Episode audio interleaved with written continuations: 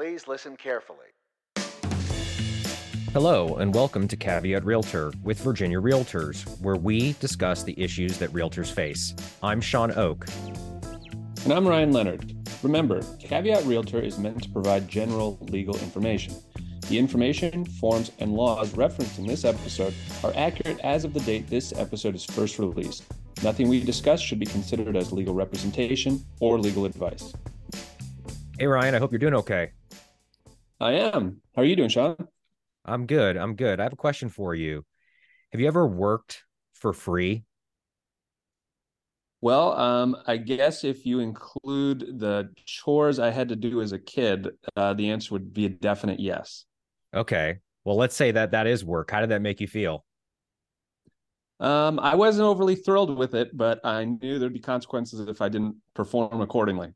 All right. Well, that's a great segue in today's uh, podcast. Um, coming soon, at least one MLS in Virginia is changing its rules to allow listing agents to put zero dollars in the offer of compensation to a cooperating broker. And by the time you are listening to this podcast, that change may already have taken effect. And this has created a number of questions from members about how they can be compensated when representing a buyer with zero dollars offered in cooperating compensation by the listing agent. So, what happens if there is a home in the MLS that you think your buyer client would love, but the commission being offered by the listing broker is zero dollars or lower than you want to be paid? In representing a buyer in this situation, the offer of compensation may not cover the time or effort you would need to put into representing the buyer throughout the transaction. You want to do the right thing with your buyer, so what do you do? First, you have an ethical obligation to show your buyer the home but you can and also should discuss your compensation with your buyer.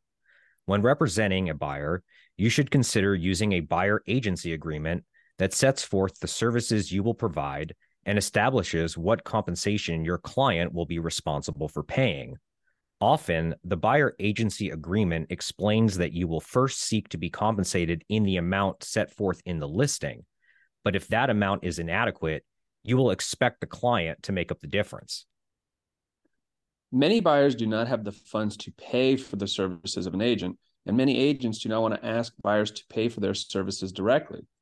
Another option is to include a clause in your purchase offer for the seller to pay the buyer's agent a specific commission. Virginia Realtors recently updated standard clause booklet with such a provision. The new clause is number 8.5. The clause can be inserted into a purchase contract and specifies that the seller will pay the cooperating broker either percentage or dollar amount in commission. So the new standard clause states seller agrees to pay selling company, and then there are check boxes for a percentage or specified dollar amount. It goes on to say at settlement pursuant to the brokerage agreement between purchaser and selling company. Remember that selling company is the firm representing the buyer, also, notice that this clause refers to the brokerage agreement between purchaser and selling company. So make sure that you have a brokerage agreement with your buyer and that the agreement is included with the offer. If you feel that an offer of cooperating commission is too low, make sure that you have a conversation with your buyer client. If your client so wishes, he or she could make the decision to condition the offer to purchase the property on an agreement by the seller to pay an additional specified amount.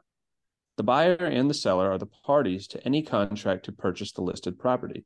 They can negotiate the terms of that contract as they see fit. Just make sure that your client completely understands the pros and cons of submitting an offer with that type of term, and make sure not to pressure your client in any manner that is inconsistent with your fiduciary duty to that client.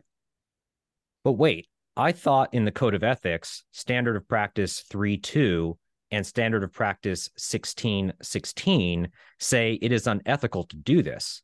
Standard of Practice 3 2 says any change in compensation offered for cooperative services must be communicated to other realtors prior to the time that realtor submits an offer to purchase or lease the property.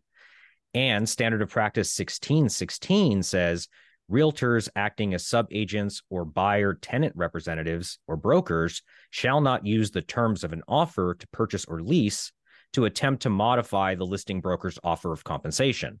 So, how is this new clause okay to use? The key here is that the Code of Ethics makes it unethical as a condition in an offer to change the listing agent's offer of compensation, meaning the split that the listing agent offers to a cooperating agent or broker. The Code of Ethics does not make it unethical to ask the seller to pay a commission to the buyer's broker. Okay, so if the offer said listing agent to split his or her commission 50 50 with buyer's broker as part of the offer, that would be unethical. On the other hand, if the offer says seller to pay buyer's broker a percentage or dollar amount as commission, then that is allowed. That's exactly right.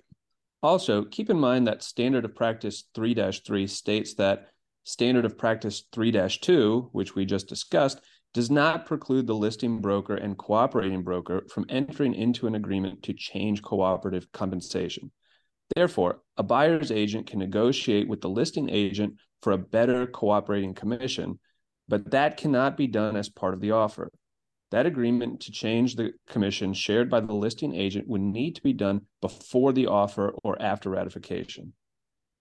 The big takeaway is it is unethical to submit an offer that alters the listing agent's offer of compensation. It is not unethical to submit an offer that asks the seller to compensate the buyer's broker. Caveat Realtor is a weekly podcast with episodes released every Tuesday.